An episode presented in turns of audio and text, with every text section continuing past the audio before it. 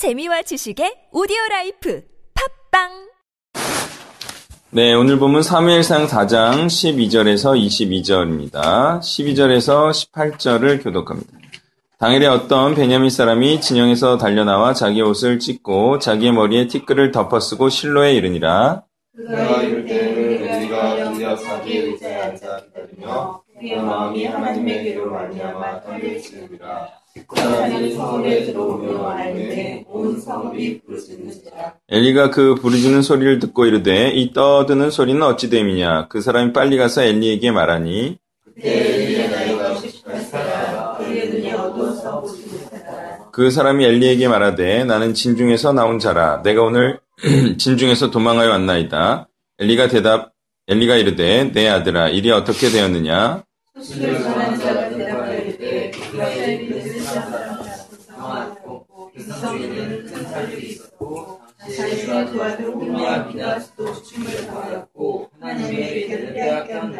하나님의 계를 말할 때 엘리가 자기 의자에서 뒤로 넘어져 문 곁에서 목이 부러져 죽었으니 나이가 많고 비대한 까닭이라 그가 이스라엘의 사사가 된 지 40년이었더라. 아멘. 자, 하나님의 괴로 말미암아 엘리가 떨고 있었다. 이 엘리의 모습은요. 하나님의 심판과 저주의 말씀을 듣고도 회개하지 않은 자의 상태를 말해준다 하겠습니다. 자, 이런 자는요, 하나님의 말씀이 성취되면 안 되죠. 그래서 이제나 성취될까, 저제나 성취될까 하는 불안하고 두려운 마음으로 살아갈 수밖에 없는 것입니다. 혹시 이런 엘리와 같은 경험을 해본 적이 있습니까? 불길한 예감이 틀린 적이 없다. 이런 거죠. 이승환 님이 말했죠. 불길한 예감이 틀린 적이 없네. 그죠? 없다. 그죠?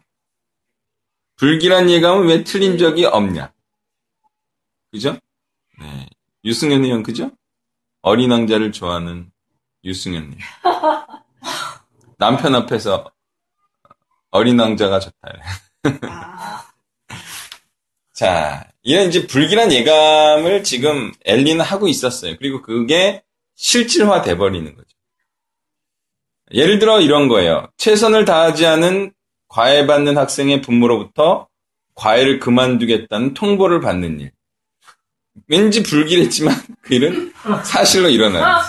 아, 그 일이 일어나지 않기를 그토록 바랬건만 그 일은 일어나고 말았어.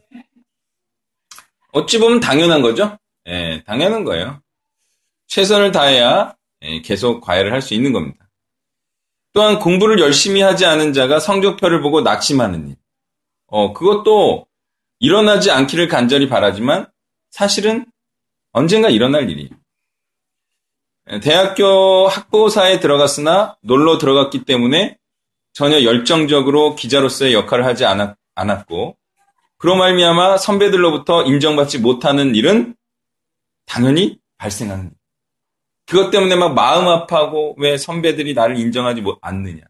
막 잘 보이려고 해봐야 잘 보일 여지가 없는데 뭐.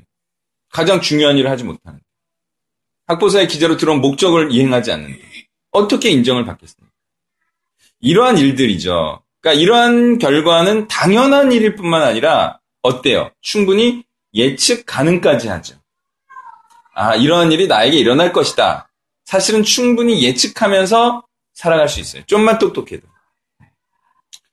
모두가 이같이 안 좋은 결과가 일어나지 않기를 간절히 바라지만 반드시 일어나는 것은 또한 불을 보듯 뻔한 일이에요. 운이 좋아서 결과의 발상이 한두 번 뒤로 미뤄질 수는 있어요. 근데 착각하죠.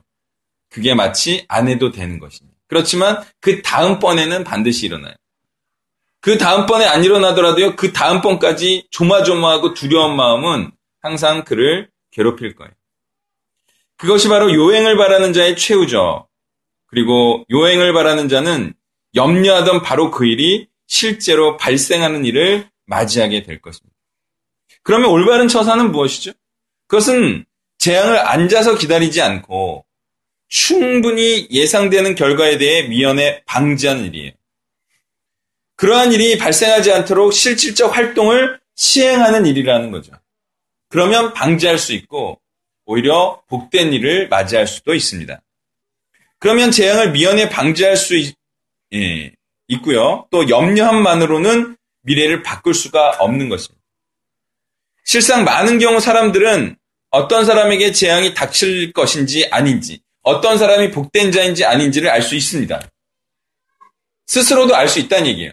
근데 물론 거짓된 확신, 자기 최면적 확신으로 나는 평안하다, 나는 평안하다라고 주문을 외우는 자들도 있어요. 그렇지만 그런 자들 외에 더 많은 경우가 어렴풋이라도 자신에게 닥칠 영원한 미래에 대해서 알고 있다고 봐야 합니다. 즉, 깨어있음으로 재림을 준비하되 복음의 빛을 비치고 있지 않은 자들은 지옥에 갈 수 있다는 불안하고 염려되는 예, 그런 심정. 또한 그런 자들은 뒤에 일은 남 몰라요. 죽은 후까지 어떻게 신경 쓰며 살아요라는 그러한 마음 상태로 살아가고 있는 것이죠. 그런데 그런 불길한 예감은 틀리지가 않습니다. 그런 자일수록 하루라도 빨리 그 분명한 저주의 길에서 벗어나 올바른 길, 진리의 길, 구원의, 구원을 확신해도 되는 길, 십자가의 길, 광야의 길로 나와서 나그네의 길을 따라 행해야 하는 것이죠. 18절은 이러한 자의 모습을 비대한이라고 표현하고 있습니다. 비대한은 엘리가 왜 염려함만으로 재앙을 준비한 것인지 또는 염려함으로 그 끝을 기다리는 자의 상태를 말해주고 있습니다. 이 카베드라는 단어는 무거운, 둔한, 힘겨운, 미련한이라는 뜻을 갖고 있어요. 이런 자들은요, 뭐 하나 하려면 엄청 실이 오래 걸리고 민기적 민기적 되는 자들이에요.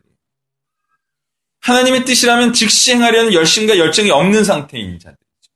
또한 캐치하는 것도 느릴 뿐만 아니라 혹여 마음에는 원일 수 있어도 몸으로 이행하는 데는 엄청 힘들어하는 자들이죠. 누구한테 연락하라 그러면 반나절이 걸리는 사들이. 뭐가 그렇게 어렵다고 반나절이 걸립니까? 그거는 마음도 없고 몸도 느리고 그냥 하면 되는 건데 손가락을 손가락을 구부려서 자판을 그냥 두드리면 되는 거예요. 그걸 뭘 반나절이 걸립니까? 행동이 금뜨고 몸이 천금방금 무거운 자들. 그래서 미련하고 느려 터져서 하나님의 뜻을 행하기가 무겁고 둔한 상태를 의미하는 단어. 여러분 하나님의 뜻을 신속하게 행하길 바랍니다. 왜? 하나님의 뜻을 신속하게 행하지 않으면 죽는 거예요. 그러니까 신속하게 행하는 거예요. 특히 나이가 들수록 이것은 주의해야 됩니다. 나이 들었다고 해서 이걸 안 하면 안 돼요. 하나님의 뜻은 언제나 신속하게 행해야 됩니다. 19절에서 22절을 교독합니다. 그의 며느리인 비느하스의 아내가 임신하여 해산 때가 가까웠더니 하나님의 개를 빼앗긴 것과 그의 시아버지와 남편이 죽은 소식을 듣고 갑자기 아파서 몸을 구부려 해산하고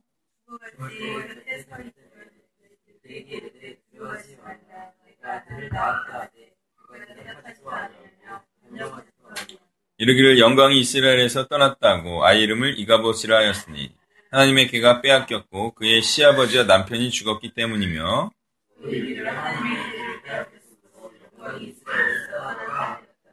아멘. 비느하스의 아내가 아들을 낳았어도 마음에 기쁨이 없습니다. 이 아들이 태어났는데도 기쁨이 없어요. 이유는 무엇이죠? 하나님의 임재를 거둔 공동체에 아들이 태어났기 때문이죠. 소망이 없어요. 소망 없는 공동체. 그것은 곧 절망적 미래를 의미하죠. 여러분 혹시 이 같은 인생을 산 적이 있습니까? 소망 없는 곳에서 소망 없는 일을 하면서 그냥 그렇게 살아갔던 때가 있었냐는 질문이에요. 저에겐 경찰관 때가 그러했어요.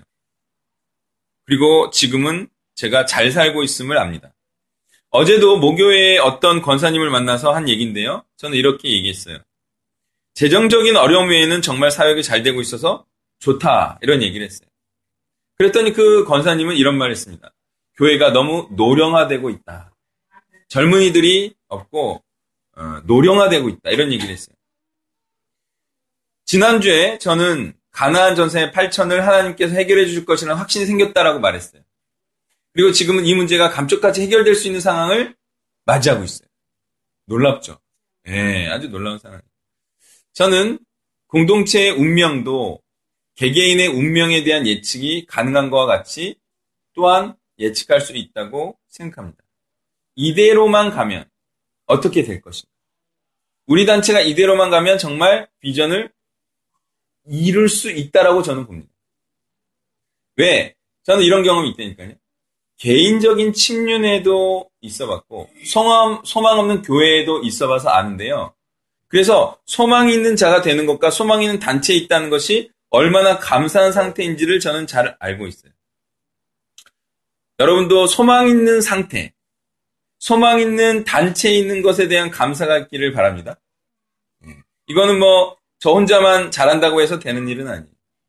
함께 잘해야지 계속 이 소망을 이끌어 갈 수가 있어요. 예를 들어서 이런 것들이죠. 이사올 자들, 예배당 확보, 5만원 과외와 멘토, 열리는 명지고, 풀리는 전세금, 올해 신대원 시험 볼 자들, 테니스인들의 확산, 그리고 어제 신방 등. 이런 이제 좋은 신호들이 밝은 미래를 충분히 예상케 한다는 거예요. 이러기가 정말 쉽지가 않아요. 물론 계속 신실해야 한다는 절대적 전제가 있어야 하는 것이지만 저는 이대로만 이 상태를 유지하면 반드시 될 거라는 얘기를 하고 있는 거예요. 두려움과 우려가 아닌 신실함에 근거한 희망찬 미래. 아, 이건 정말 이 기독교가 점점 수축되고 있는 이 상황에서 너무나도 예, 희망차고 즐거운 얘기가 될 수밖에 없습니다. 자, 이 상태가 여러분 얼마나 좋은 상태인지 오늘 비나스의 아내를 통하여 그 대조를 통하여 여러분 충분히 아시기를 바랍니다. 여러분 이 상태 정말 이렇게만 가면 내 미래가 밝다. 내가 하나님 앞에 큰 복을 발 것이다. 이러한 이, 이 상태를 유지하는 것. 이것이 얼마나 조, 좋은 것임을 알고 이 상태를 유지하는 것에 여러분 최선을 다해야 됩니다. 이 상태가 되기 위해서 노력하는 거예요. 이 상태가 됐다. 이것은 정말 예, 유지하는 것이 이제 큰 미션이긴 하지만 너무나도 행복한 상황임을 아셔야 합니다. 자, 오늘 우리는 잘 될 자와 못 될 자에 대해서 한번 배워봤습니다. 소망 있는 공동체와 소망 있는 공동체가 있다는 사실을 알아야 됩니다. 그리고 어떤 자가 되고 어떤 공동체에 속하는지가 중요하다. 그리고 본인이 희망찬 예, 미래를 향하여 달려가고 있다면 그것을 멈추지 말고 계속해서 달려나가는 것. 그때가 바로 즐겁고 행복한 때임을 기억하시기를 바랍니다.